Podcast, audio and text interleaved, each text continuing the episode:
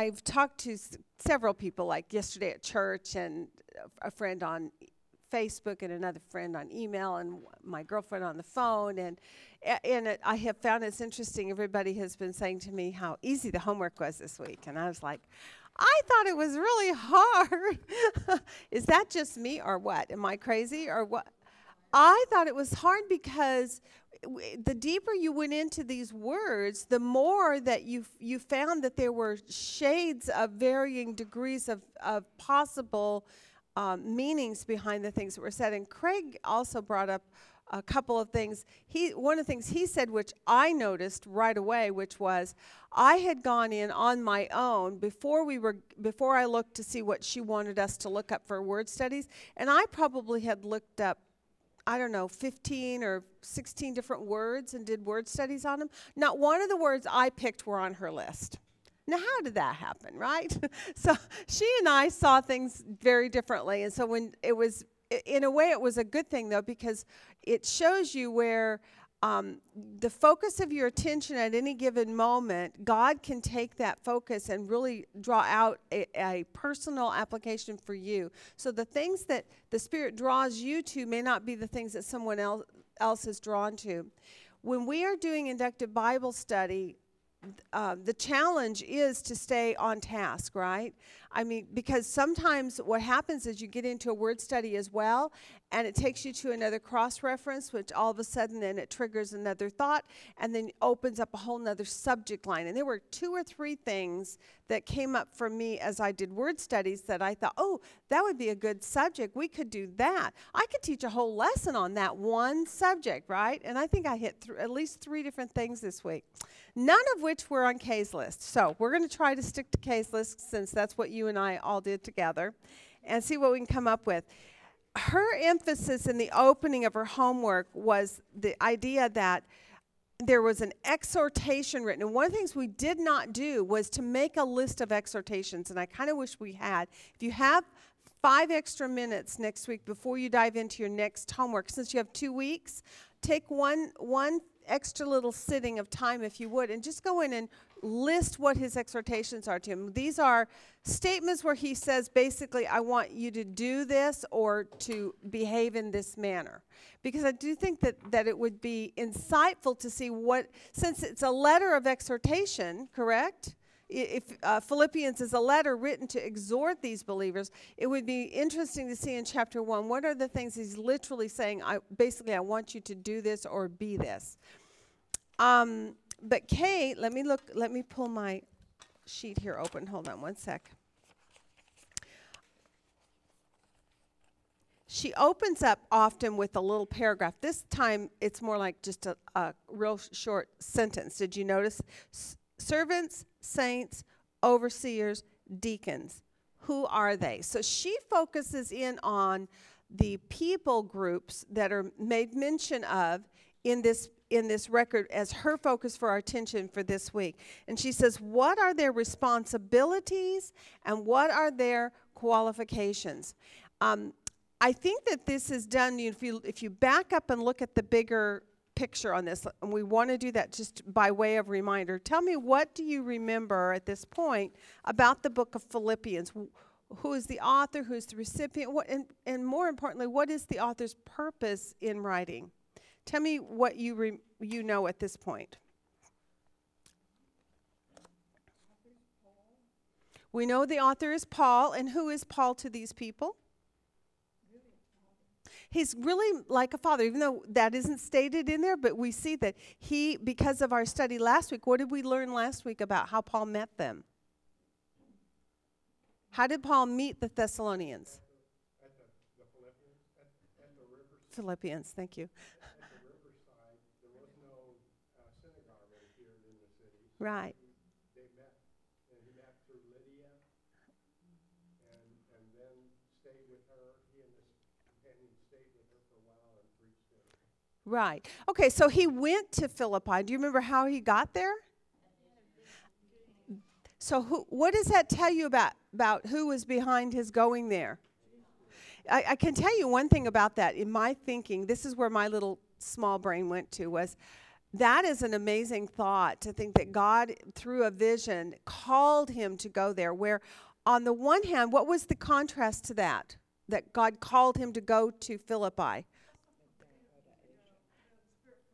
That's right. And that's not a subject we even hit on in the in our homework last week really in conversation or in additional work, but the idea of the moving uh, the movement of the Holy Spirit and of God's how God orchestrates or how God um, is directly involved in where we go and what we do if if what?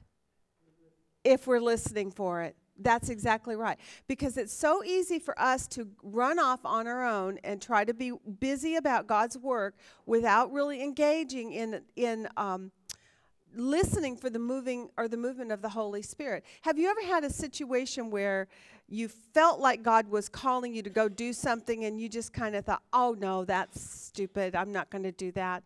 And then later you thought, "Oh my gosh, I I should have gone and done that."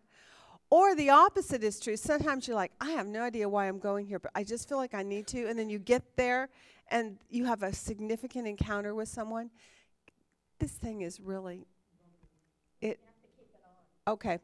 Oh, that's true. Okay, I'm so sorry. Is it bothering anybody besides me? okay, it's just this noise. I I hear Okay. If I could hold still and not move, that would probably be okay. if I don't move, I just stand just like this. And yeah. anyway, okay, I'm so sorry. Okay, so with with our work last week, just by you know to remind ourselves where we've come from and the things that we've already laid down, we saw that Paul, on the one hand, had in himself wanted to go one place, but the Spirit was forbidding him. On the other hand, then while he is quietly sound asleep, all of a sudden in a in a vision or in a dream uh, the Lord calls him and says, he sees a vision of a man or a dream of a man, and the man says, Please come to Macedonia. We need help. Right? So he wakes from that dream, and it's the text said, immediately he got himself up and they left. I just thought that was such a cool part of that storyline. And how, so Paul engaged or encountered the Philippians by a divine appointment. That was where I was going with that. Uh huh.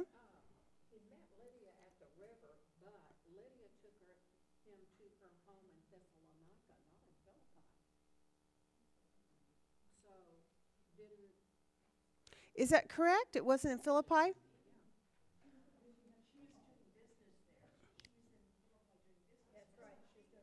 Yeah, but Thessalonica and Philippi are very close together. They're not far apart. They're like sister cities almost. You can, I mean, they're really close. Right. Yeah, yeah, yeah. I mean, you know, it's like Dallas and Fort Worth or something like that, or you know, one of those. It's it's they're all close together. So what? And your point is?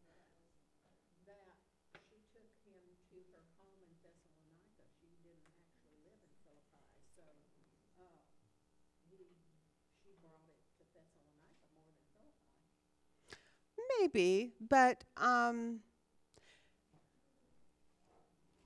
still not quite sure what your point is, except that, okay, she's in another city, but we're talking about the people in Philippi. This is the church at Philippi, and she was there with those believers at the time that she received her salvation, and she gave him a home to stay in, which was at her home. And you're saying it was at, at Thessalonica, but that's exactly right. Yes. Oh, Thyatira. There we go. Okay.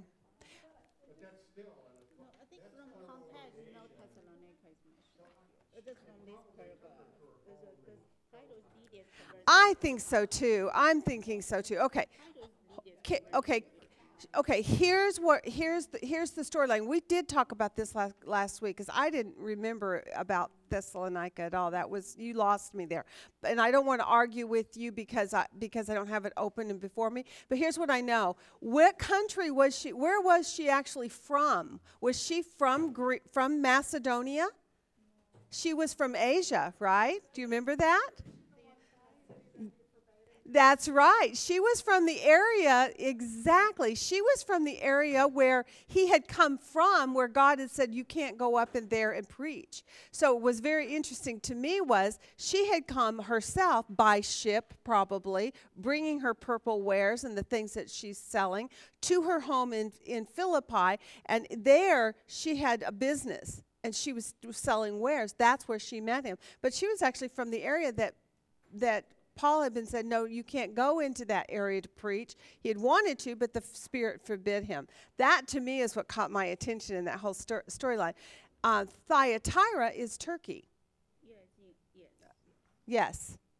Ephesus, Smyrna, Pergamum, Thyatira, Philip. See, I know this because I lived there, so that I know. So, so she was from Turkey, from the area, from an area in Turkey, and Paul had wanted to do some preaching there, but but God, by the Spirit, had said no, and then by a dream, He sends him to Macedonia. When he gets there, she's there, she's doing business there, and she has a home there as well. It's kind of like people in in Austin have you know coastal homes, different places around, and they and so she had a second home. I think it's in Philippi. It, yeah, it's, when they left, they don't mention Philippi again, but when they finally leave, after, you know, being released from jail and stuff, Mhm. it said they traveled through Amphipolis and Yes, whatever the other one is, and came to Thessalonica. So right. they were just, They were making a circuit. That's right. They were in Macedonia. So, Carol, I think you just misunderstood something when you were looking at it. Yeah, exactly. And I'm sorry that my brain wasn't fully in there, so I was I wasn't directing you very well. I was I thought that the point you were making was going to not be that s- significant. You know, it to the to the point that we were I was trying to make here, which is about how Paul met them, how that church was established there. So her Lydia being there, I think the cool thing was the divine appointment by which Paul met her. I think that part is absolutely cool. And if you are a missionary, if you're a person who has the the spiritual gift of evangelism in particular, this particular story in the book of Acts where Paul is forbidden to go one place, but then he's sent to another, and then when he gets there, the first person he witnesses to is a woman who who was in the area he was forbidden to to do his work in, the work in that he w- had in mind. We often have our own agendas. We often have our own plans, but God has one. And since he knows the end from the beginning, I just think it's so cool that he made this divine appointment for him to meet her there. Now, then while he was there, first of all, she gave him a place to stay while he was in Philippi. And um, then the next person he encounters is it was the slave girl, correct? What was the end result of that encounter with her? What happens to him and Silas? They ended up in jail. And interesting, was that also um, a problem for him, or did, or did that work to God's advantage? In the end, it worked to God's advantage because what did he do while he was in that jail? That's it. He he sings. He's praising the Lord. God did some supernatural things there by sh- the the earthquake and the releasing of the chains and so forth. But in the end, what happens? He wins over this, the jailer to salvation. The jailer and his household are saved. So the slave girl was released from from her demonic possession. He was thrown in jail. The jailer is now saved. So this picture of Thessalonica or, or of um, Philippi, rather. I'm going to get my cities straight this morning at some point. but this, this encounter of Paul and how this church was birthed at Philippi, to me, is, a, is this beautiful story of, of divinely appointed moments of, of God orchestrating his church to move and to be present in the right place at the right time, and these people all coming together. So, my question is for you how do you think that affects your thinking about how you are going about sharing the gospel? When you're sharing the gospel with people, do you ever consider that God has divinely orchestrated you to be where you are in that moment, at that time, to meet those people specifically? But, here's the but. Um, I have, when I, many years, I thought, well, they're supposed to accept Jesus right then and there. Mhm. Sometimes we That's true. That is true. So with and the same is true Paul. I'm uh, remember with the slave girl, he doesn't present the gospel to her. As a matter of fact, she's actually already saying to him, "I know who you are." Right? She knew herself by the spirit that was within her, which was a demonic spirit. She recognized he was the Christ, and she was making these loud proclamations, and it was annoying them. Right? and so it, it is it is an interesting thing when you say you're planting a seed, but even the seed that you plant, it, it's the Lord is behind it all, and His Spirit has gone before you, and He has already prepared the way. And if there is any one, if there is any person who comes into faith, it's because God has already prepared the heart to receive what you have to say. And I think that's a great relief to me. The reason I brought that up is that I personally always felt that if they didn't accept Jesus right then and there, I failed. Right. I, I've had that same problem. I, I agree with you. You do feel like sometimes, you know, God, uh, am I actually doing the right thing or saying the right thing? I can't wait for us to get to heaven when God allows us to see the fruit bearing that took place because of the conversations we've had. Uh, you know, uh, my spiritual gifting is definitely not evangelism. And so there's a lot of people I s- that I do share the word of God with. I share the truths of God's word with, but I don't really see a lot of people come into faith through my sharing. And that can be discouraging for a person if you feel like your whole mission is is about evangelism, right? But people people you don't ever know who's going to do what with the information you give them and with this little slave girl apparently there was a fruit bearing in it. If nothing even if it wasn't in her life although because the scripture's not totally clear about whether or not she became saved or not but she was delivered of the demon. Um, i'm hoping she was you know that's my heart. But the jailer was because then he ended up in jail and the jailer and his household are saved and this church in philippi is birthed okay so yes. The slave girl was proclaiming truth. yes She had a demon. She did. Okay, well, that's a whole, again, see the the nuances to scripture. What subject comes up then if you're if you're saying that that a demon is speaking through this girl and is speaking truth about who who Paul was and who Jesus was? Speaking truth. Satan is the liar and the father of lies. hmm But the demons knew who Christ were, and, and when he encountered them and that, we know who you are, are you here to, you know, send us? Same thing. So that, they know the truth, and sometimes they'll proclaim it, but they're doing it. Yeah, okay, exactly. And in a way, it's a lot like what we see with Paul. Paul says whether they're preaching in pretense or in love, either way, Christ is being proclaimed. And in the case of the, the demonically possessed woman, she was she was making a proclamation in uh, through the spirit that was within her, which was at that point a demonic spirit. But the, even the demons know, you know, and you know specifically def- defining a demon. What is a demon? It's a fallen angel, and they were in the presence of God before they became fallen. They know who He is, and so they were making this proclamation. So that's a whole other subject of study line. There you go. That's a very nice. We just brought that. That's right. That's exactly right. And that is that not exactly what in chapter 1 that's exactly what Paul says. Either way I'm going to rejoice. Yes, I w- will rejoice because Christ is being proclaimed.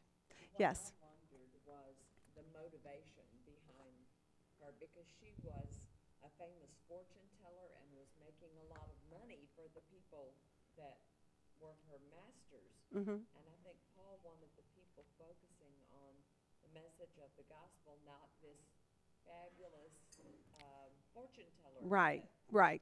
Of course, absolutely. All right, so now we've got a little bit of background reviewed in our minds about how Philippi came to be. We see that this is a, an appointment by the Lord, that God brought the gospel to those who would hear. I love the message in the book of Revelation where he writes all these letters to these various churches and he says, Those who have an ear, let them hear. And that is what the Lord is looking. He's looking for those who have heart and ears to hear him. Okay, so today's homework then, as as Kay focuses in on bringing uh, t- us to the to the place of looking at each of these different qualities that are going on within the church, these different functions within the church. This, to me, brings up a, another kind of a subject, which is about the birthing of the church. Since we know that we are in the early uh, birthing years of our ch- of the what we know as the church, right today. What kind of things do you see going on in the church through what we have been looking at these last couple of weeks? Where are we in the progress of church establishment?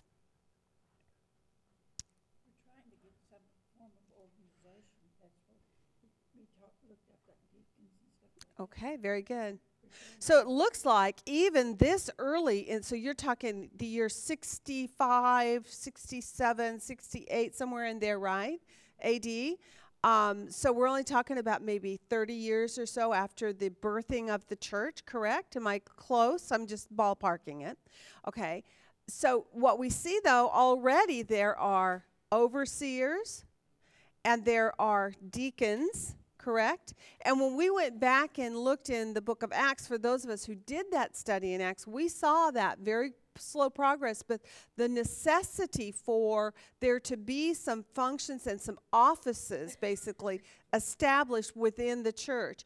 Um, and a lot of the things that they did when they established the church, if you I don't know if you recall or not, but when we did our Acts studies, we went back to Moses when he was in the wilderness and how sometimes things became too big for him to handle and he had to break it down. And he also assigned certain people to certain functions, right? And they, they and this organization began to kind of formulate. And then God gave them the, also a pattern for the temple and how it would work and who would do certain things. So we're kind of seeing that in where we're at right now with Paul. Very early in church history, we are seeing the church is being established and that there are there are some defined roles that are being uh, set up or put in place at this point already, which is pretty cool.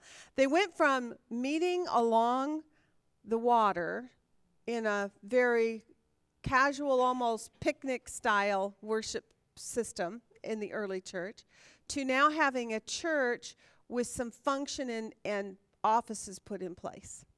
That's kind of neat to see that, just to see this very gradual progress. Now, does that make you ponder just a little bit about what go- how God sees all that's going on in this? What do you do? You, what are the insights that you gain about God and about His church just from knowing this little bit of information? Well, he wants it to run smoothly, he wants everybody treated fairly. Very good. There needs to be order, correct? There is a design and a function that needs to be in place to help things have order and have some measure of discipline, right? Because can can we function outside of order and and defined roles? Not as well. What happens when you have a group of people coming together and you've got too many uh, chiefs and not enough worker bees, right? Too many people are trying to say, let's do this, let's do this, but not enough people are falling in line behind someone and following them, correct? It becomes chaos. So this is one of the things that we're we're just kind of getting a little brush uh, at a look at the fact that this very very early in the church God is organizing things for us. He is putting in place some some structure to help us function better as a body of Christ. Um, there's a teaching that that uh, Scripture covers too called spiritual giftings, and he talks about the spiritual giftings that are given for the the uh, uh, exhortation and the in the edification of the body of Christ, and each one has a function so that the whole works together in in harmony, right? Okay, qualifications and responsibilities then is kind of some the subject matter that we're looking at the, the exhortation that Kay camps on for us is conducting yourselves in a manner worthy of the gospel. And so, as we are looking at these word studies today, our goal is, or our focus is going to be to see what are the qualifications and what are the responsibilities in these, in these different offices which are brought up to us so that we can begin to develop a little bit bigger uh, concept of what it is that God is doing there it is important to know that we are looking, first and for, foremost, that we are looking at people who are already in salvation. Okay? So we're not looking at words from the perspective of becoming saved. We are looking at these things from the perspective of those who are already saved, they're, they're already established in the church. Okay? That's going to help you. And I know it probably seems like I'm overly emphasizing a very simple, clearly understood point. But if you don't say that up front, sometimes I think some you, when you get into these conversations, people start um, mixing apples and oranges in their thinking on this. So I want to make sure you understand these are things that God's speaking to His church, His believers. Okay, um, it really what it is. It's the upward call in Christ Jesus. He's going to say this to us in chapter two later, talking about this upward call. Here's a question to throw out there for you: Do we all aspire to that upward call? We we're all saved, correct? We we come in not everyone's saved. You and I in this room, we all have entered into salvation, right? We're justified. We're in the household of faith. Here's the question though Have we all aspired to that upward call? Do we all accept the call to, wor- to really walking and conducting ourselves in a manner worthy? Uh, do we embrace it? Would you be among those exhorted by Paul for your participation in the gospel from the first day until now? Would, God, would Paul say of you that you have joined him in exalting Christ's name, in bringing people into salvation? Would you be exhorted of, of basically having done well in this? He, one of the things that Paul says to these people is how he finds delight in his, in his prayers before God for them because of their participation in the gospel from the first day until this point. And so he exhorts them in that. Um, then he goes on he said he talks later in the chapter about them standing firm are you and i standing firm in the things that we know in the truths that we've been taught D- and what does it really mean to stand firm in those things standing firm meaning what I mean, th- there can be possibilities in how you look at that. Or standing firm can just be saying, well, this is the gospel truth and I stand in that. But standing firm could also mean standing firm in the behavior of your life, of exhibiting it or demonstrating it in a way, as he says, conducting yourself worthy. Are you striving for the gospel? Have you accepted suffering? We, we looked at suffering this week at the end of the lesson. And she wanted us to see all those cross referencing through a whole counsel understanding. Suffering is a part of the package plan. Did you know that? When you entered into salvation, did you did you understand you're signing up for the the possibility of adverse people coming against you, people struggling against you simply because of the one that you've identified with, the one that you love? Um, how many of us, and uh, for me, because you know, well, I'm not the only one, but the, for those who are older, I can remember when I was very young, the gospel message was about come into faith. It's great. Once you get saved, life is going to be so good. Everything's going to be so easy for you. What did you learn this week about that? That is not necessarily true. As a matter of fact, it's almost the opposite because one of the one of the things that we looked at was the the fact that Christ suffered persecution and the world hated him. And the very fact that you put on his his name, when you put on a hat that says I belong to Jesus, automatically walking out into the world, what's going to happen? Someone's going to come along and what? Want to knock that hat right off your head, right? They're going to dislike you without even knowing you, simply because you happen to have a scripture verse on your T-shirt or, or you know, bear the name of Christ in any way. That brings opposition from the world. Are you? But are you accepting that suffering, or do you run from it? Do you understand the value of suffering for yourself personally, and do you understand the calling into suffering that is literally a part of our of our relationship with Christ? Are you conducting yourself in a manner worthy? Okay, so let's look at a little closer look at the at that. I opened up my how to study book again this week, and I wanted to just draw to your attention. There's a couple of chapters in here, two or three, that might be of ha- value to you at this point to go in and look. Chapter 5 is called It's All Greek to Me. This is in your how to study book. This one talks about your g- Greek word studies and the value of them and why they're important for you.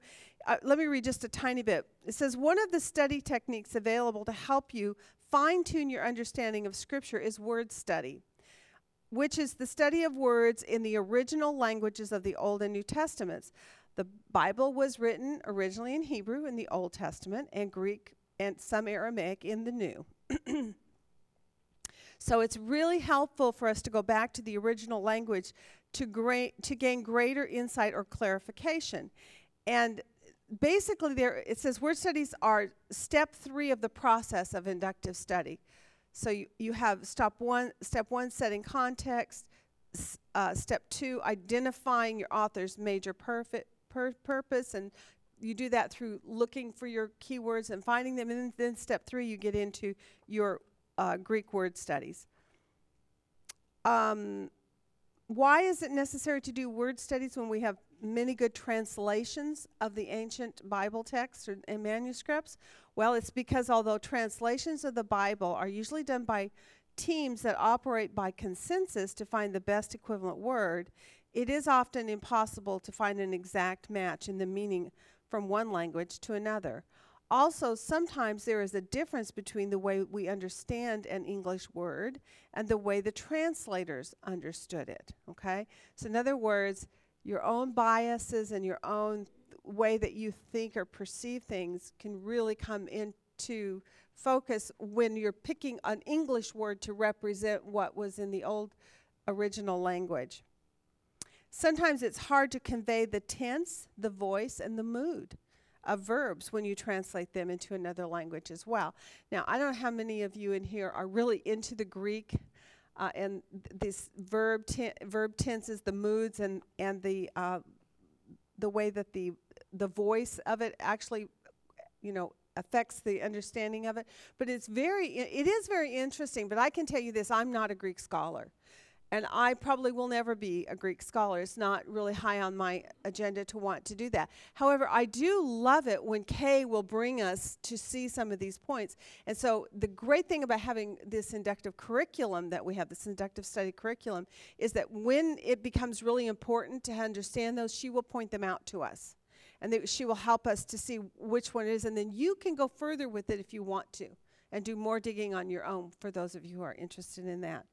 Um, in many instances, therefore, you need to go back to the original language to get the full meaning of a word for the full import of a verb, which can uh, be a valuable tool in understanding the text, especially if it's a difficult to understand text, right? The purpose for doing word study is to understand the meaning of a word or words in the context that you are studying. So that takes us back to saying, okay, but first you have to then have understood what your context is. That's why we almost every time I open class go back to try to reestablish do you remember where we're at, where we've come from? Who was the author? Who was the recipient? What was the historical setting? Where are we in the development of the church at this point? All those things factor in when you dig in and start reading in the in Scripture about these uh, statements that he's making. Even his opening statement, "I, Paul, an apostle of Jesus Christ, by the will of God, to the church at Philippi, who are the, the saints." And so when he opens a letter and he begins to give you uh, these words, these Greek words, all those words are chosen by divine inspiration, right? We know that. God is the one who's inspiring it. By divine inspiration, every word that is chosen and placed in this text is there to uh, convey a message. And it, really, the excitement thing, exciting thing is when you look at those word studies, when you do the word studies, they develop a fuller, m- more um, mature understanding of what it is that you're looking at. They take time, they're they are a little bit demanding, and at the time that you're doing them, sometimes it feels real mechanical. It feels like you're just okay, looking up that word, you're writing it down, you're listing this and but after you get to the point where you've got it all on the paper before you, then you can step back and you can start saying you, your eye focuses on certain words that came out through that word study, and you start pondering all that called meditation on the Word of God. You take that back then to the text, lay it into the text, and all of a sudden something goes ding, ding, ding often. How many times have I said to you, always look up the, the definition of the word God or Jesus that's used in the text that you're looking at, right? How, how, how many times have I said that already, even in just this class? Because what happens is God uses the correct title for himself that conveys the message that he's trying to, to get across to you in the text that you're in. So almost every time, even if you if you're if you drop into a cross reference, if you have time, look up the word for God that's used there to see which quality, which characteristic, which moral value, what which technical strength, uh, what attribute of God is it that he's conveying in that title that he is using. It'll surprise you almost every single time. It directly relates to the subject matter, the contextual subject matter that you're in. It's exciting when you see that because that just shows you the divine sovereignty of God over his word and his choice of words, right? All right, so that is the first one. Chapter 5, I would recommend you go back and read the whole thing. I just touched on it a little bit. Then in, um, let me see if I can find the next one here. Chapter 6. Let me see what I marked. Oh, this one was let Scripture interpret Scripture. Now, this is another thing that we have done this week, and I'm just showing you where it is in your books that you're aware of it. It's in chapter 6. And this part here is telling you and expounding on your understanding of why we do these cross-referencing. It's it's attaining the whole the whole counsel of God's word and bringing as much insight as you can back to your subject matter. So if you have a subject that comes up, um, our fir- one of our first subjects was, for instance, the word bondservant. We're going to do that together, right? And then she took us to just one cross reference. Quite honestly, she could have taken us to quite a few other cro- cross references on this, right? But she takes us back to the Old Testament to say what, how was this conveyed originally by God? And the first use of a word in Scripture is usually its most clearly defined understanding. Now, I'm not saying that where we went in Deuteronomy is its first use, but she's taking you back to earlier uses. We're going back to the Old Testament to say this is where this word is used first eh, or, or earlier in Scripture. This is what God tells us through His Word, its definition is. So you let the Scripture define your word. And then you've got scripture from the old that now you can bring into the new, and you're letting scripture interpret scripture. Isn't that cool? So if you understand the, the purpose for doing the things that we are doing in our homework, I think you will be more enthusiastic about doing it. Um, on day five, Kay gave to us like how many? A gazillion cross references, like, I don't know, 12 or 10 or something. It was a bunch. And what was our subject matter? Do you remember? Suffering. And so what happened is in in cha- in chapter 1 we see him speaking about his own suffering, right? His imprisonment. And so the subject matter in the immediate text that we're studying is suffering. So we are now going to go look at cross references on the whole other places in scripture we're not hitting them all by any stretch of the imagination but she pulled out cross references that we can go look at and we can pull points of fact about why suffering, when suffering, how suffering, and ultimately what is the goal of it? What is, it, what is it going to accomplish for you? What is its designed purpose for you? And by doing all those cross referencing and allowing additional uh, information from cross referencing then to be brought back into the, your immediate text that are in at the time, you're going to develop a better understanding.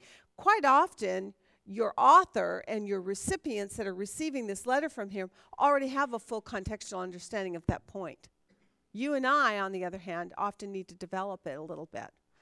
Right? I mean, suffering may not be the best choice, but if we're talking about the priesthood, if we're talking about certain offerings, for instance, um, there are a lot of things that have to do with the Jewish system that you and I would never get. We need to go do those cross references to develop our understanding, bring that information back in to where w- where we are in our immediate context, and that will help us a better get a better interpretation of what we're looking at. Okay? So let scripture interpret scripture is another chapter you need to look at. So those two chapters they're very short. I would recommend you go and look at those because those relate to what we did this week. Um, and if you need uh, extra help on how to use uh, how to do your word studies, there is a section in the appendix of this book. It's it's appendix D. Basically, it's you know it's in the back of the book. Just go to D, and you'll find a whole section in there that explains a little bit better about word studies for those of you who need that. Okay. Any questions on the mechanics of our work this week? Doing cross referencing and letting Scripture interpret Scripture? Now you know why you did it, a little bit better of why you did it, okay? All right. Th- that's my lesson for the day on how to do your inductive study processes. Okay, so now let's move on to lesson three's homework. And let's look at these words that help us to develop a better understanding of how it is that we're going to conduct ourselves worthy in a manner of the gospel and how we're going to understand that better just through doing word studies. It's amazing what you can do. All right, the first word we looked at is the word bondservant. Now, that comes up in verse 1. Who is a bondservant? Paul and Timothy. So, Paul and Timothy, bondservants of Christ Jesus. So, for us, if we're not familiar with what that actually means, we need to go back and look at it. Now, actually, we did this thanks to uh, Dawn bringing up bringing it up as a key word. We actually did a little bit of that last week as well. So we had already defined this word once. So let's just review that very quickly. What is a bondservant in your word study? Was 1401 in your Strongs, correct? And how is it defined by your Greek word study?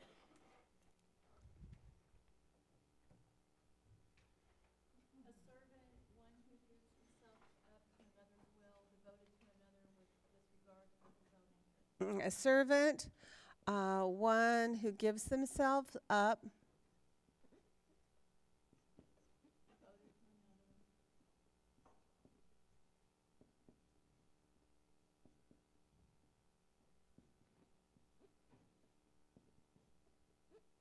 And it was at, um, okay, it looks like you've just copied right down the line. At disregard to one's own interests. Any other points that you found when you? I like that. The word servant or slave. Slave was its a synonym to it, right? A slave. Okay, now this is on day one, page 17 of your homework if you need to find that. Now, we're going to expound that. So now we've done our Greek word study and we've got a very clinical definition of it. Now we want to go look at it and let Scripture interpret Scripture for us a little bit. Let's go back to Deuteronomy. She took us into Deuteronomy 15 and she look she asked us to go there and see how it was used there and what how you def- how you clarify or, or expound your definition on it. So we're in Deuteronomy 15. What did you see there?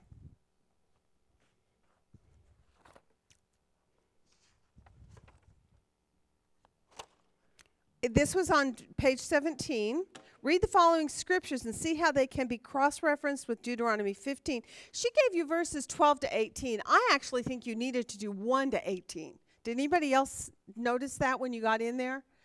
That it, really if you backed up you guys weren't as enthusiastic as i was probably right? Because in when you go when you start in verse 12 what is the thing that um, he's doing in there? What where are we in the in the conversation of things in deuteronomy? This is the hardest thing about dropping into cross references. What's going on in deuteronomy that where you're dropping in What's being what's being stated? Who's stating it? Why are they stating it? What is the point in Deuteronomy? What is going on there? Did anybody kind of look to see what their context was on Deuteronomy? It's about people who have been bonded over because of debt or something like that, and, and every seven years they're supposed to be released. Okay. Now, who's saying it and why to whom? Who's saying who's who's saying this? This is what you There you go. So God is giving to his people laws, correct? What are these laws for? What is what are they going to do with these laws? Just like where we're at, we just talked about it. Where are we in the in the development of the church?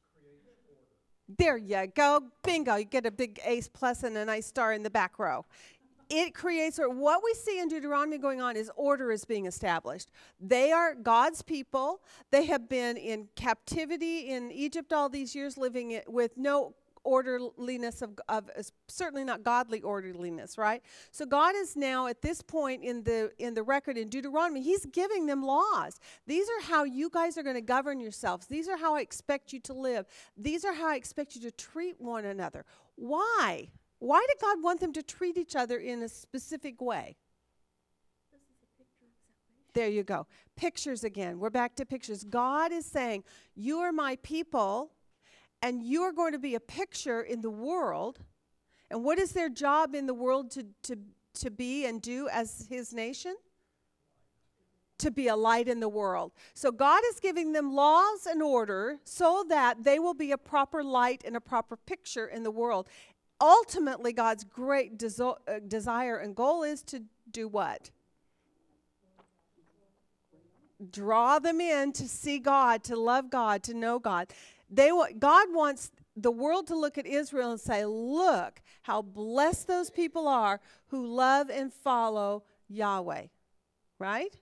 And if he's that good and if he's that loving and if he's that orderly and that that perfect. Who who wouldn't want that for their god right?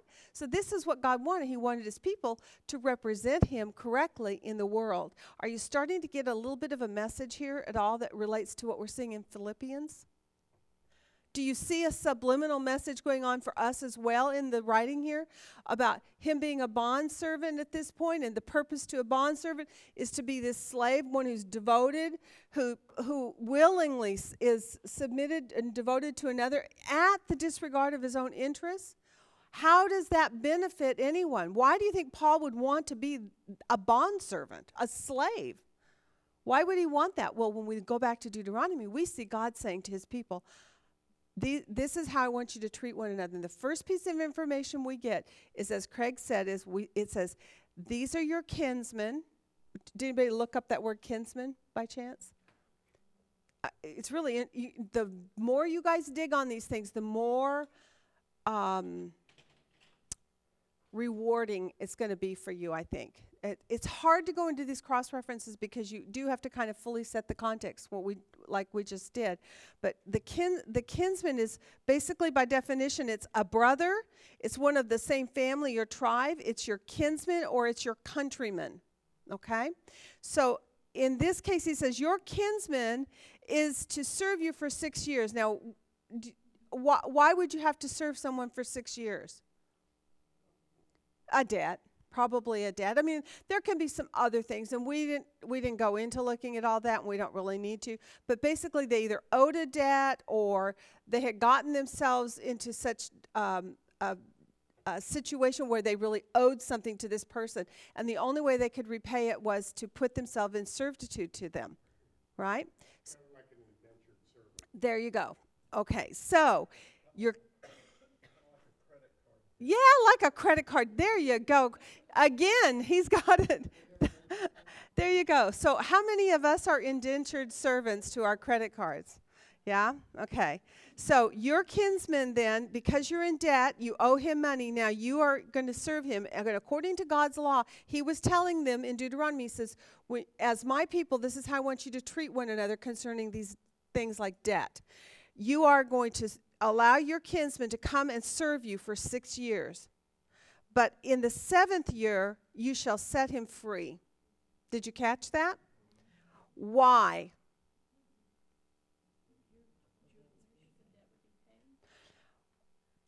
Possibly because the debt would be paid.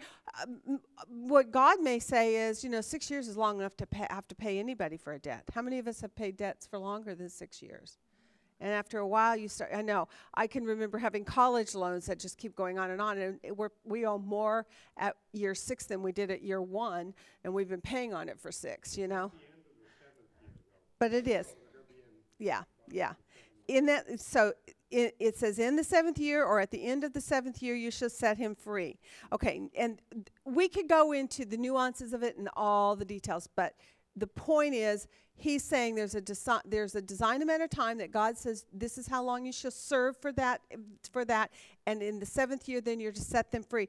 Why? Now go to verse 15. hmm Katie, is it the seventh year or the eighth year that's a year of Jubilee? Okay, th- another subject. the year of jubilee is the 40 is after 49 years on the 50th year is the year of ju- jubilee and you're set free that's and yes it correlates to this but it's that's if you want to do a whole study on that right? Yeah we could this is where the problem with going into all these cross references can cause an issue. You can really get crazy on on rabbit trails. Okay here's what i want you to see though. I want you to ask the question why? Who what why when where and how about this subject that he's presented here? And he's saying you shall serve for six years and then on the seventh you shall release them. Why? What does he say in verse 15 To remember that they were a slave in the land of Egypt. Yeah, because guess what? At one time you were a slave. All of you were a slave. And what did God do for you? He freed them. So, what does that tell you then about this particular law? What is this law to, to be? A picture, a remembrance, something that they do to remind them about something that God did for them. He's taking a literal physical law and he's saying, I want it to have a spiritual message for you. And every time this occurs for you, I want you to remember the spiritual truth behind it. You were once slaves, and I set you free. And so I'm going to say to you that when a man owes you a debt, he can serve you for a period of time, but then you are to set him free. Why? Because I did it to you. I set you free. It's a picture. Isn't that cool? That's pretty cool, guys. And he says um, in verse 14 concerning God also, he says, What in verse 14? liberally from your flocks and from your threshing floor and from your wine vat. You shall give to him as the Lord your God has blessed you. Okay, did you catch the word as? So there's a there there gives you the reason behind it, the why behind it. Because God blessed you, you shall now also reach out and be a blessing to him. Why? Because he's your kinsman and you Israel are my picture to the world of how I how I deal with you. I want you to demonstrate that to the world so that the world will know this is how I am. This is who I am as God. I I set you free from slavery, so you need to set your indentured servants free. I blessed you, so when you set them free, you are to also bless them. Isn't that an awesome picture? Aren't you already excited you did this word study, this cross referencing? This cross referencing right here is like, wow, I didn't know this. When I got into this, I did not see this until I started asking the question. So the, so the conclusion is it's a golden rule. Basically goes down to the do you guys know what the golden rule is? What's the golden rule? As you'd have others do unto you. And I think about th- th- uh, basically the conclusion is as God has done for you, you are to do for others. Isn't that cool? So now what we see by doing our Deuteronomy cross reference is um, number one, um, you were a slave, and then God set you free. And that's in fif- verse 15. And then the second point is um, basically, you were poor because they came out of their slavery with nothing, and God even allow, even caused the the Egyptians to send them out with gifts, right? But then when they got onto the land, where they again were in a place of being uh, poor or without, and God began to do what for them? What was part of the covenant promise? That He would bless them. And so He uh, caused the rains to come down, He caused the, the, the flocks of their fields to bear, bear and produce children or offspring. And he caused the, the crops in the land to bear much fruit. And because he blessed them, then they became wealthy, right? In time. So you were poor, and God blessed you.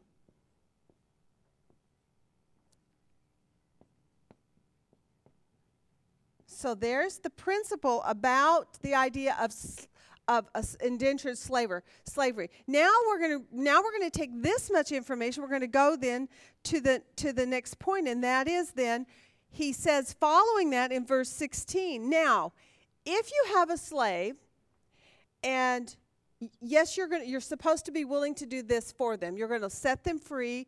You're going to you're going to send them out with uh, money. So you're going to do for them what I did for you: free them and bless them. But if they don't want to be freed because because they want to stay with you, then there's this term bond servant. he says if you if your slave chooses to stay. Now we could get into all the details about what would cause a bond a person to want to be a bond servant under that old law. And there there's a lot of study that you need to do on that but it can be anything from just the, the simplicity of what's stated right here to other things like maybe they married another slave person and now they've got a family.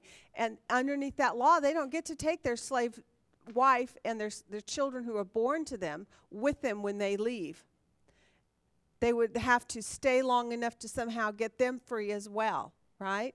And so there's a, there's a possibility of other reasons behind this.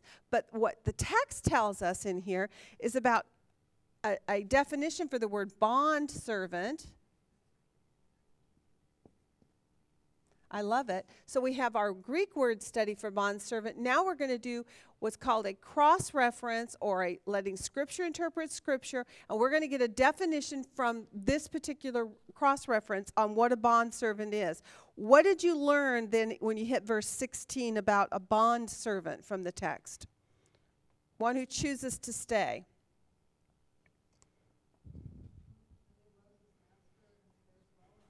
Okay. All right, he chooses to stay. So, in other words, it's free will, correct? And he does so because he loves his, master. That's one possibility. He loves his master. This has to this is part of the formula behind who would want to stay, who would want to be a bondservant. What else did it say? Bes- Pardon? He he's going to do it for life. All right, let me going to leave one spot there for the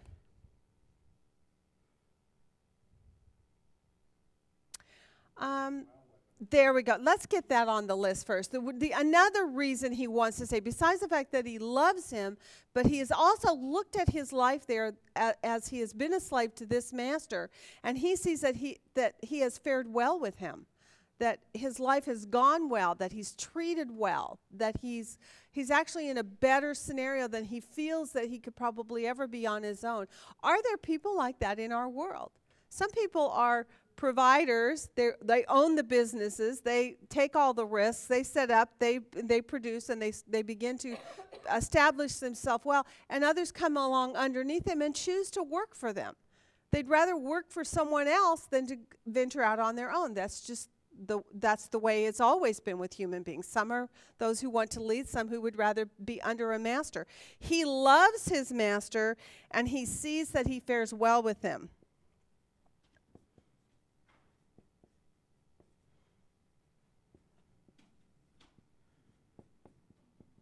Okay. All right. Now, once that part is established as far as definition, is there something that is to be done if this wants to occur? If a person wants to become a bond servant or a bond slave or a yeah, bond servant or a bond slave, what is it that then the scripture says they are to do? What is the sign or the ceremony that they are to go through?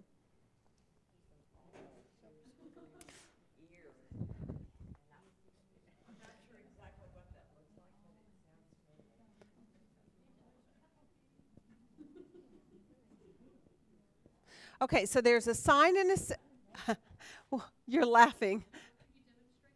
Okay, yes. Could you? Yes, yes. Come right up here, please. I, I, I'm sure I can find a hammer somewhere. okay, a sign and a ceremony then is given to them in Scripture, something that is to take place, so that this person is then um, known to be as a bondservant. Why do you think this ceremony is done? What What was the ceremony? They take what? An awl, which is basically a big stud, like a wooden stud, right? You know, we see these people with great big ears these days with a great big hole in the middle, some kind of along those lines. And then they take, it's a pierced ear, but it's a pretty heavy du- duty pierced ear. They take the ear, they go to the to a, a doorpost, and they hammer it. Now there's so much symbolism in this, and we did not look it all up. But can you imagine some of? The, can you think it through? What are some of the symbolisms in that?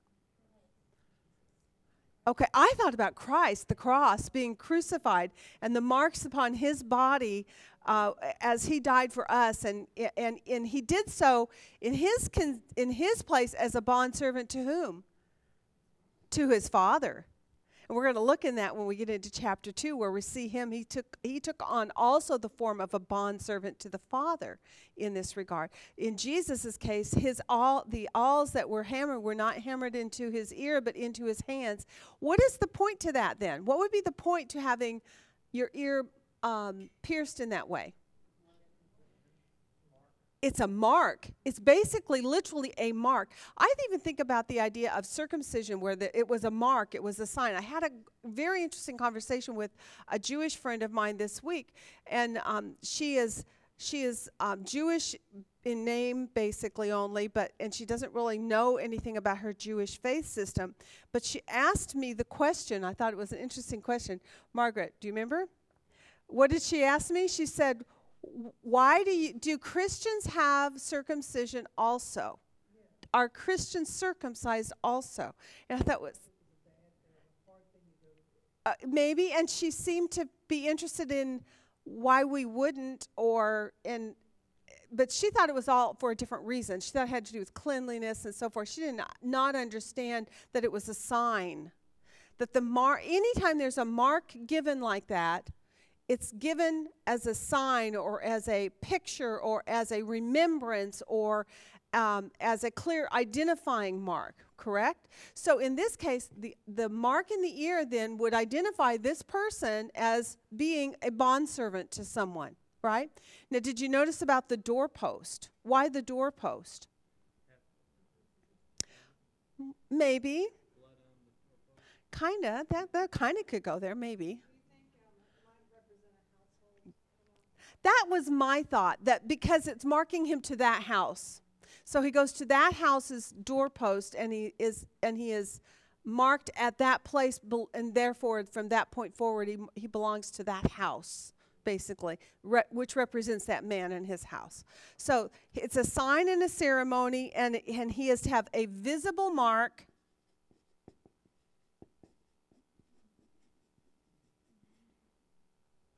um, and it's freely received again freely received in his flesh. Very cool. That's in verse 17 now i did commentary right there. This is my commentary. It's a visible mark. It was freely received and it's in his flesh. Are you making are, are any bells going off at this point? Kind of ding ding dings about the totality of what we looked at this week? Tell me some things that are going through your head at this point about the idea of the bond servant that you that might be a, yeah, it kind of makes me think of it's like an, it's like another way of covenanting, isn't it? To become a bond servant, it's like it isn't a covenant, but it's like a covenant in that there's a sign with it. There's there, there's kind of this ceremony that takes place, and then there's this visible way of identifying you with something else, right? Taking on the identity of something, right? All right, and when you go into the homework at the end of the week, where we're looking at the subject of suffering, what do you think?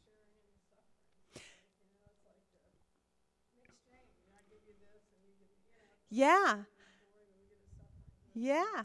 So interesting. Again, here we see a picture where God takes a a human institution or a human function that we do, something that's in our world, and he gives it a spiritual truth or message through it. He says, "This is a picture for you. This this idea." So he gave to Israel a law which they put in place for them to come to an understanding about what a bondservant was and what it meant to be a bondservant and how you became a bondservant. You did not become a bondservant by somebody forcing you to sign on the line. They don't put you in that on your own. Now you can go into servitude on your own right? You can you can do that. You, i mean somebody can actually force you into servitude because you owe them. They can literally have you arrested and then you owe them and so then you have to go serve them.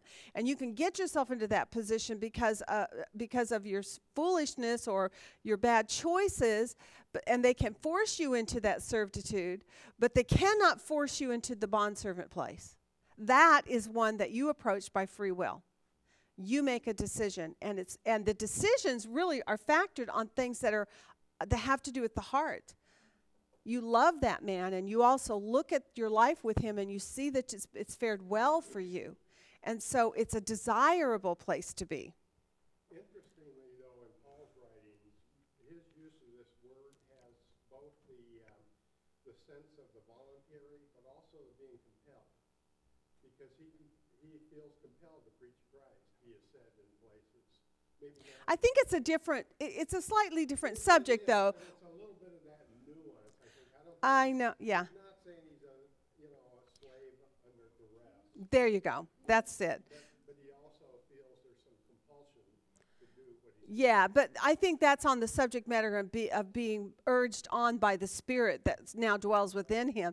Because he has the Spirit of God in him, he has a strong urging to want to go in that direction, to do that which God has designed him and equipped him to do and empowered him to do. So, but in this case, what we really want to see clearly is the bondservant is there by free will choice. I think it's a beautiful picture. Yes, they could be. Yes.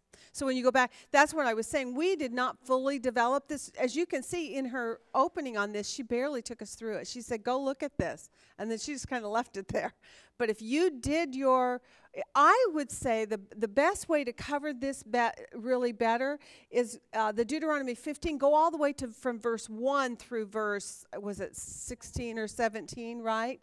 And you'll get a little bit better. And then as you're going through it, ask those questions. How do you become a bondservant? Well, it starts because you're a slave. What is the principle about slavery in Scripture concerning human beings? You are either a slave to who? Either to man or, or Satan or, or to God. You're really in one place or the other. Regardless, you are a slave. So here we're seeing a picture of what is a slave and how does he get there? Well, you can get there through your own stupid choices or or uh, because you made bad choices or because life just treated you badly in in some regard or another and you ended up there, right? But in any event, the the point that you're a slave shows a position where you start, but how do you become a bondservant? By choice and it's and it's a decision made out of your love for that one that you are going to now serve. And then i didn't write it on here but the point is that once you become a bond servant how long does that last? For a lifetime. A bond servant and it says forever. All right? That's really cool.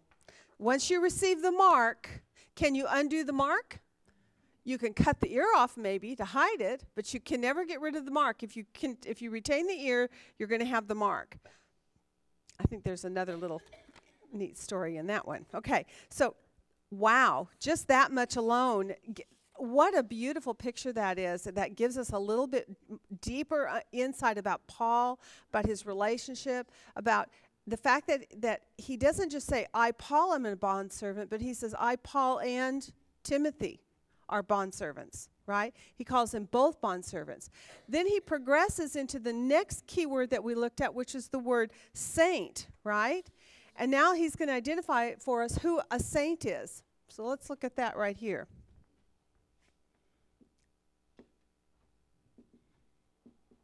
Because we're looking at how you, you are going to be able to conduct yourselves worthy of the gospel.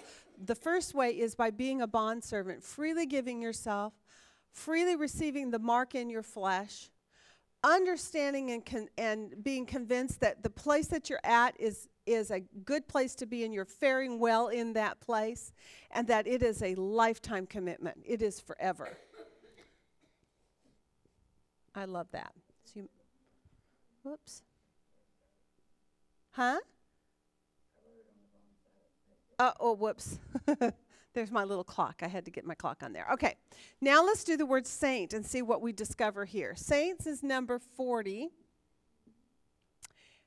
Hagios.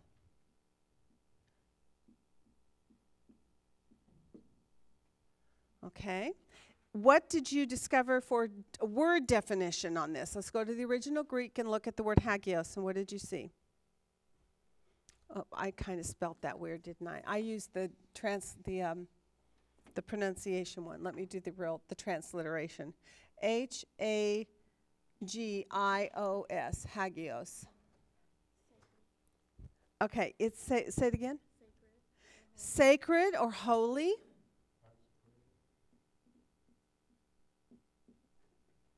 Holy. Consecrated. I like that. Set apart by or for God.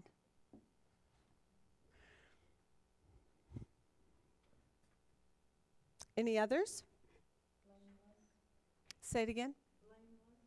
Bla- okay, those who are blameless are saints by definition. Is that what it says?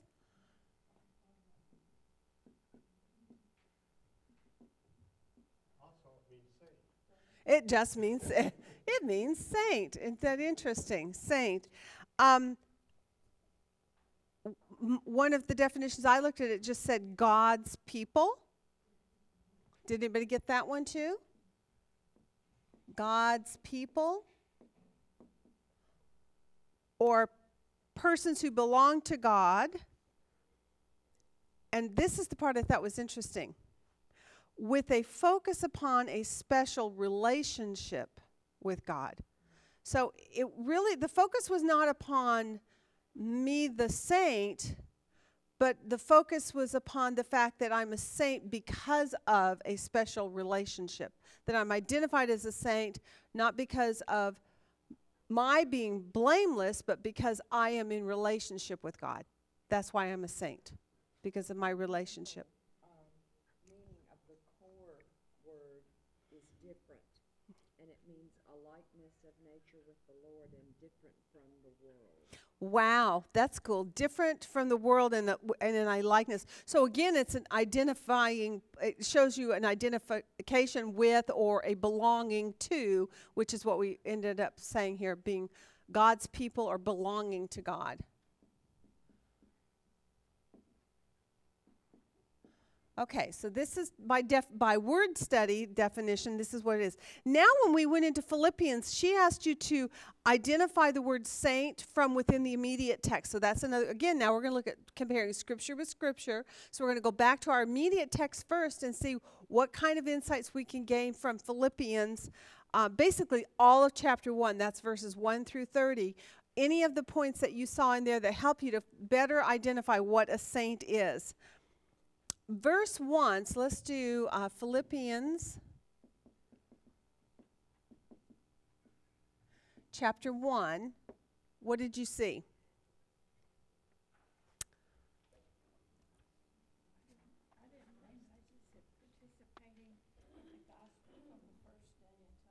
Okay, that's one of the things the saint does. They have participated in the gospel from the first day until now. So that would that would be something that they do. Okay. Yeah, there you go. I liked that one. That's it, in verse one. It says, "Uh huh, saints." It, my dyslexia is really all over the place today. Saints in Christ. All right, that's in one one. Okay. Uh, were there any synonyms given in the text besides saint? Okay, we're going to get there next. He, uh, he, he says the saints among who are also the overseers and deacons. So let's put let's put over here overseers. And we'll do that one and then we'll get to the deacons next. So let's do this. Saints in Christ who include overseers and deacons. And that was, was that in verse 1 also? It is 1, it's not 2. Okay. All right. Who include overseers and deacons. That's pretty cool. How big is the group at this point for the identity for a saint becoming? It's really magnifying, right? All right. What else do we see? By definition, what how else are they identified? Did you guys make your list? They're in Philippi. We know where they are. They're in Philippi, yes. Okay, there's an opposition to them because it talks in verse 27 about how they strive together. Again, this is another thing that they are doing, that these are those then who are willing to strive together with one mind, one heart. I kind of focused on the fact that then what it did, w- when I looked at that verse, I went from what they did to their identifying quality, which is that they have one heart and one mind, right? With those with one mind and striving together. Yes, one mind uh, and striving together. It shows a unity, right? A, a oneness in this, in who they are and what they're like. And, and they do so for the sake of the gospel. Exactly. There's, did you see in verse 28 what their striving does? What does it reveal? It's a sign of destruction for their opponents, Mm-hmm. but for, uh, the believers, it's a sign of their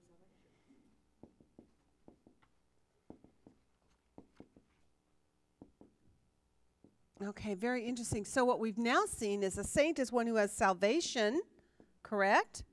They have salvation, they have one mind.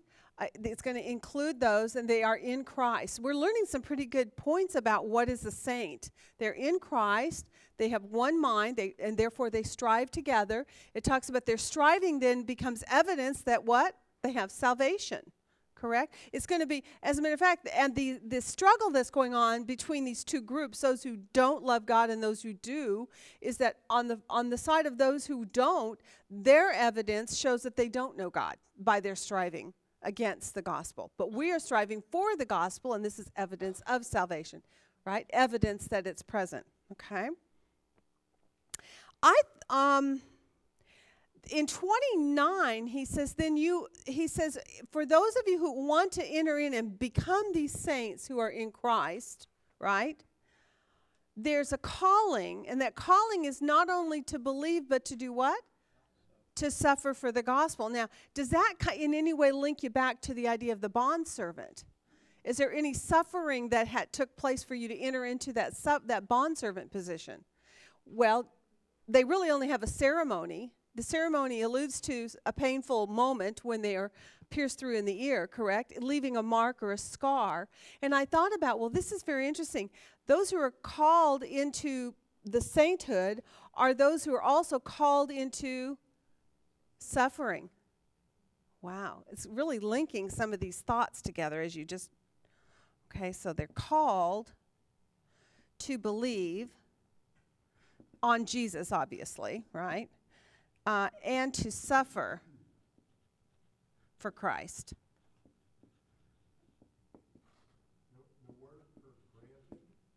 Uh huh. I love that word. Yeah.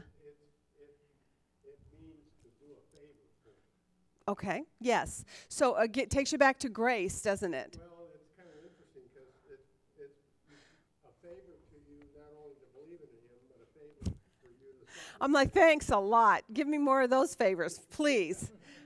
Did you know that it, it's it's a benefit? It's a it's a favor. I'm doing you a favor to let you wash my dishes for me, right? Or to scrub my floors, or to, you know. So he basically saying that that this suffering is supposed to be something that is received in a, in uh, in delight, in joy, in gratitude, basically. Correct? I thought about the idea that this concept of that you're called to believe, but you're also called for suffering, and that they come together. I thought about some of the other the teachings. Somebody flip over to Luke 14.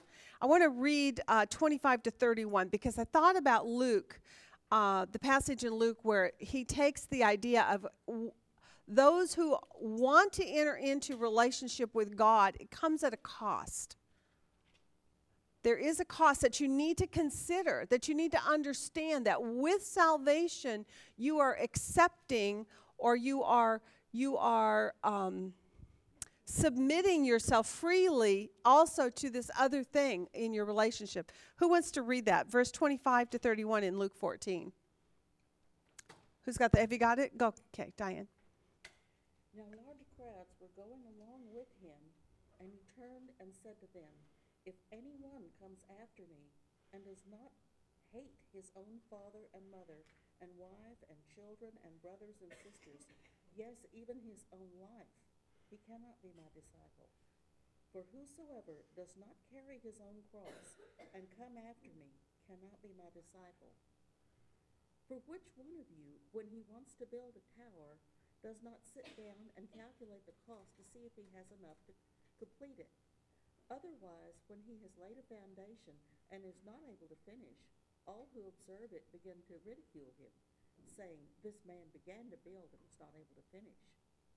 Or what king, when he sets out to meet another king in battle, will not first sit down and consider whether he is strong enough with his ten thousand men to encounter the one coming against him with twenty thousand? Or else while the other is still far away, he sends a delegation and asks for terms of peace. So then, none of you can be my- disciple who does not give up all his own possessions. Therefore, salt is good. Okay, that's good. That's far enough. So, okay, so in that passage, what he's saying is those who want to be my disciples, but I would like to replace that word disciples with the word bondservant. He who wants to be my bondservant must be willing to what? Forsake all. And if he's going to do that, if you are going to believe on me, forsaking all, you also have to understand that there's a there's something you need to count. There's a cost that may come into your life. He's not saying what will or what won't. He's just saying there i- there could be a cost in this in your life. And what we saw this week in our homework on day 5 is is there generally a cost for the believer, the one who believes on Jesus Christ? Is there a cost? Is there generally something that God says, Christ says, if you come into faith with me and if you choose to be my bondservant and bear the mark and freely give yourself forever to me, you have to first count the cost, according to Luke. And Luke says, why is that? Because who doesn't do that? Who does not understand that there is a price that will be, have to be paid in this life? If you are going to walk with me and bear my name and be a light in the world, you can absolutely guarantee there's going to be some persecution that's going to come against you. And you need to consider that as you enter into relationship with me.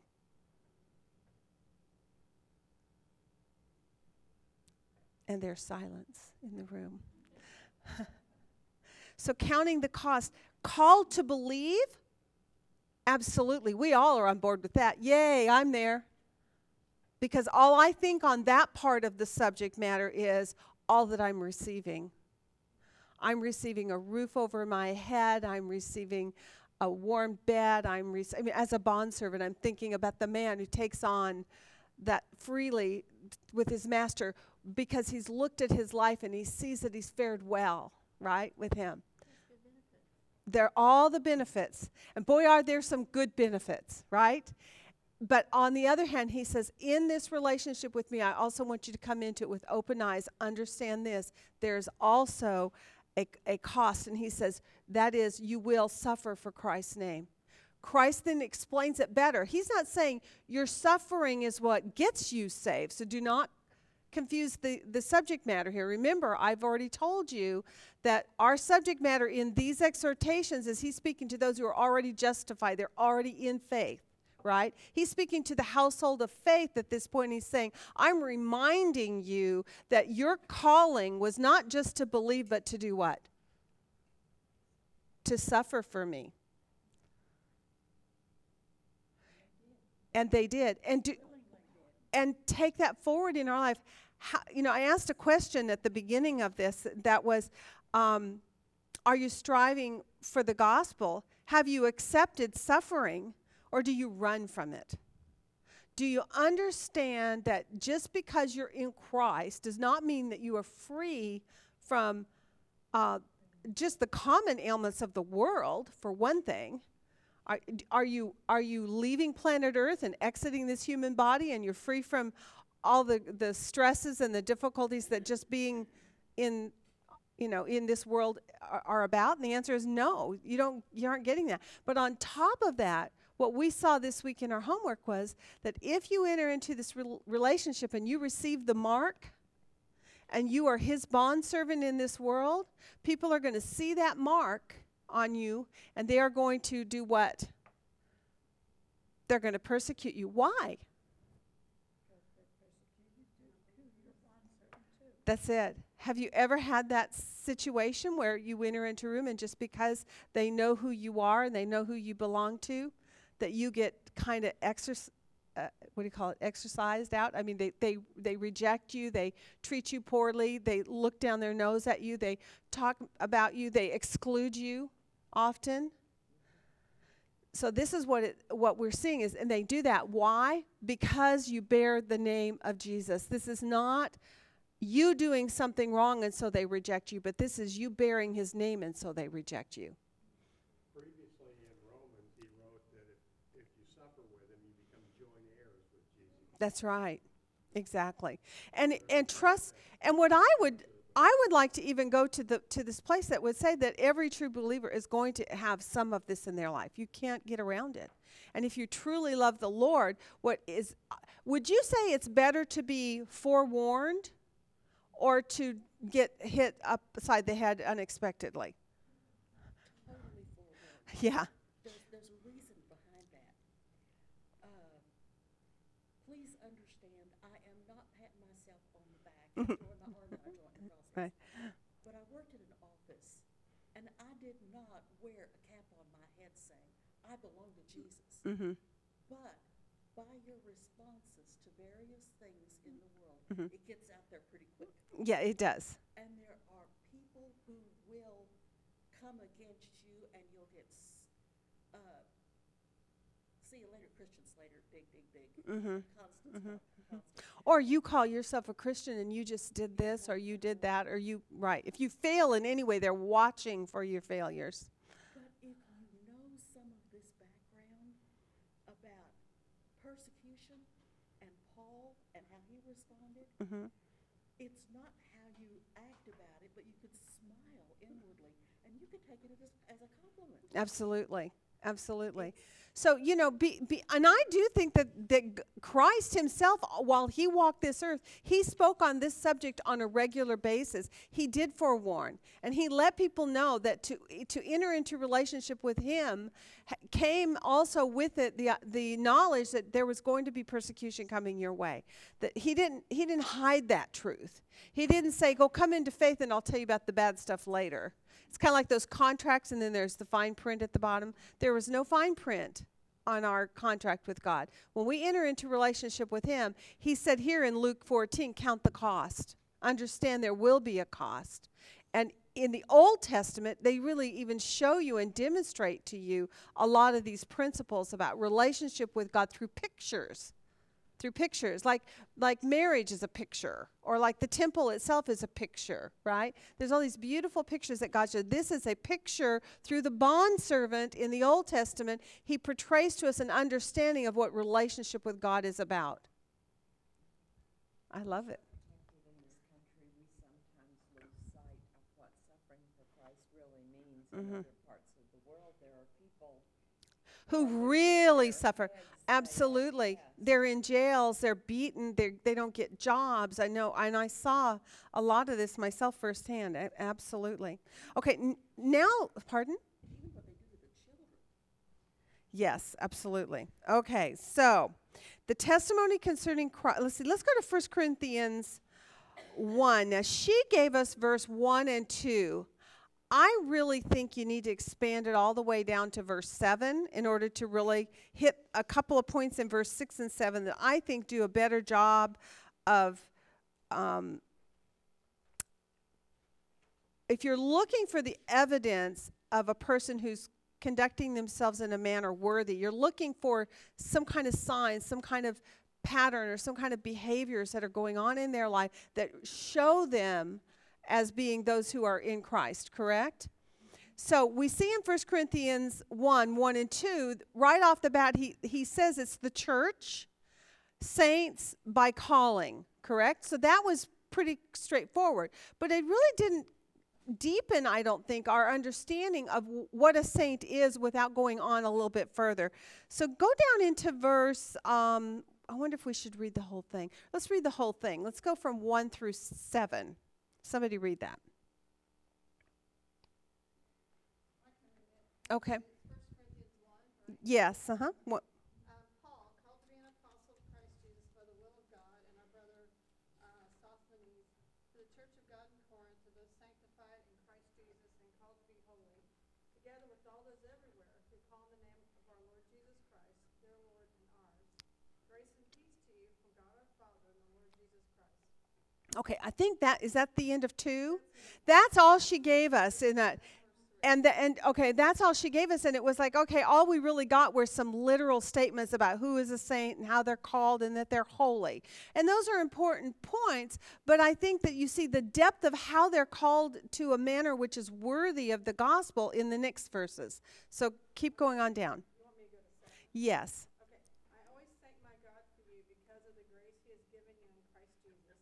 For in him you have been enriched in every way, in all speech and all knowledge, because our testimony about Christ was confirmed in you. Okay. Therefore, you do not lack any spiritual gift as you eagerly await the revelation of our Lord Jesus Christ.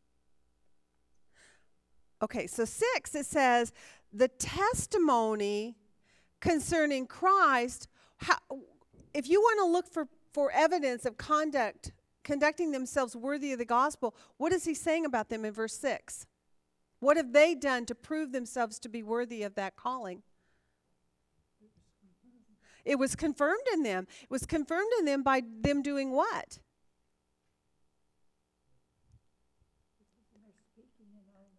There you go. By their speaking, by their behavior, by their actions, he says, it was seen in you. And I thought that was really the one of the better points in this particular passage that shows that th- that they are conducting themselves in a manner worthy. How are they conducting themselves in a manner worthy? In in that 1 Corinthians 1, 1 through 7, it's, he says he does it, it's confirmed in them because it's seen in them. It's seen in their behavior, it's seen in their actions, it's seen in their words. And that's in verse 6. And in verse 7, there's another thing. It's a little, it, it might be a little stretch out there, but what is it that is keeping them living in that manner that's worthy? In verse 7. Uh huh. Beca- and they are, but why? There you go. Because they are eagerly awaiting basically the return of Jesus Christ. So, what is the motivation behind all of us having an ability to conduct ourselves worthy in that particular verse? Is if you have your eyes set upon Jesus and his coming. So if you understand who, who and what it is that you're waiting on, if you have a, an e- expectation of his return, and if that is what's calling your heart and drawing your heart, it's what's going to compel you then to walk in a manner worthy, right? So in let's do this up here. Let's go. First Corinthians uh, 1, and it was 1 to 7. I expanded it. I'm sorry, I do that a lot. He did call them there the church and he called them saints by calling. I think that was in verse 2. Uh, in your t- translation, uh, Martha, it said holy, right? I think it said holy. I'm not sure. Hagios. The word hagios, holy, hagios simply means saint. Okay, now I think that one of the points that Kay is bringing out here is for the purpose of clarifying a problem that you have in some denominations over others. What, in some denominations, do they exalt only certain people into this position of sainthood? Okay, but by what we've looked at here today, what do we know about who a saint is? It's it's everyone who believes on the name of the Lord Jesus Christ.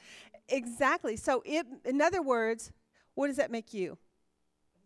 I'm a saint. I'll call you Saint Brenda from now on. Saint Brenda, would you mind? Not at all. and when you and when you address me, you may call me Saint Katie. Yeah. Saint Craig. Yes, that's. I just love it. It's so cool. All right, now there was an application question given to you guys on page 19. It was number 2D. if you take a look over there, how does this, all that we've looked at so far, we haven't only just really touched on the first part of, are we at the end of our time? Oh my gosh. How did that time go so? See, this is what happened to me this morning getting ready. The time was like gone. Okay. D- well, okay, well we'll hit this one this one point here. How does all of this then r- relate to that instruction about conducting yourselves worthy of the gospel? What how did you guys write out an answer in that? I know sometimes these personal application it's number 2D on page 19. It's at the top of the page, I think. Um, he, he- she says, What has the Spirit of God spoken to your heart through your study today? Write out personal application using the pronoun I. But y- you don't have to get personal. Tell me the real private things in your notes there. But tell me, how do you see this applying in your life? What was the application just by doing these little word studies? And we just did a couple. But wh- what were the insights that you've seen? Or have you discovered something today in our conversation? S- Yes. Wow. Those are good. Are you going to be able to handle that, Don? Oh, come on. You can do it. You can do it.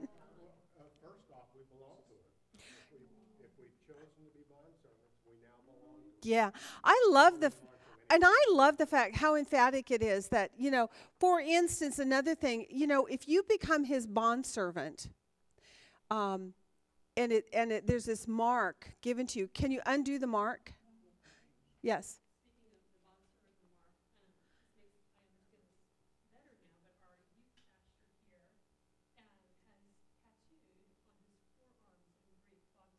Yeah. Oh my gosh. Oh, you can have a great conversation with him now. This will be really fun because it. Yeah, the bond servant. Wow. That is so cool. That's nice. Well, you should say to him, No, we're going to fix you right. Let me get an awl and take you to the doorpost of the church. you could challenge him with that. Say, if you're going to do this biblically, you know, d- have you read Deuteronomy? Uh, t- you know, what is it? Deuteronomy 15. Let's fix you up right. You could you could d- do a symbolic thing with the youth group and him. That'd be fun. That'd be a actually that would be a really cool. It could be a really cool ceremony done to initiate him or something. You know. Ouch! Exactly. In the first place, we have put on Christ. Jesus makes us worthy. We are worthy because of what he's already done for us. That's right. Now you're going stepping back into justification, which is absolutely right. Now, in that justification, now where we are called forward in is to that higher calling, which is to make ourselves also be a bond servant unto him. We desire different things. Yes. We desire to study the word. Yeah. We desire to live it out. Yes. We desire to answer questions that come up in our lives Yes. from here Yeah. rather than what the world is. Absolutely. That's right. Now, we did not get to go there, but tell me basically what you saw the difference between overseers and deacons were. Were, were there any questions or points that you wanted to bring out about that? Those were your two other words? Basically, an overseer is a leader and a deacon is a servant. Exactly. Very good. And in that, it's one who the the overseer is one who serves as a leader in the church. And and by the way, I just want to c- cover this. One of the one of the words: bishop, overseer, elders, guardians, uh, uh, pres presbyter. Presbyter is that they how they say that? Okay. I also want to say it's also the office of pastor. Okay, that would be your leaders.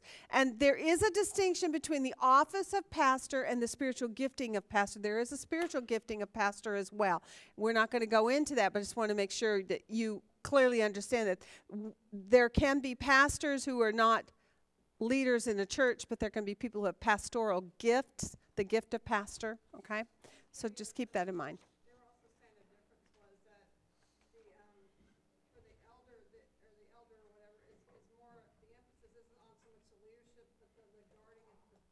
Yes, and protecting.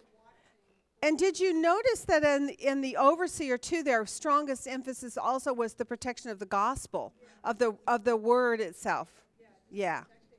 Right. And the deacons.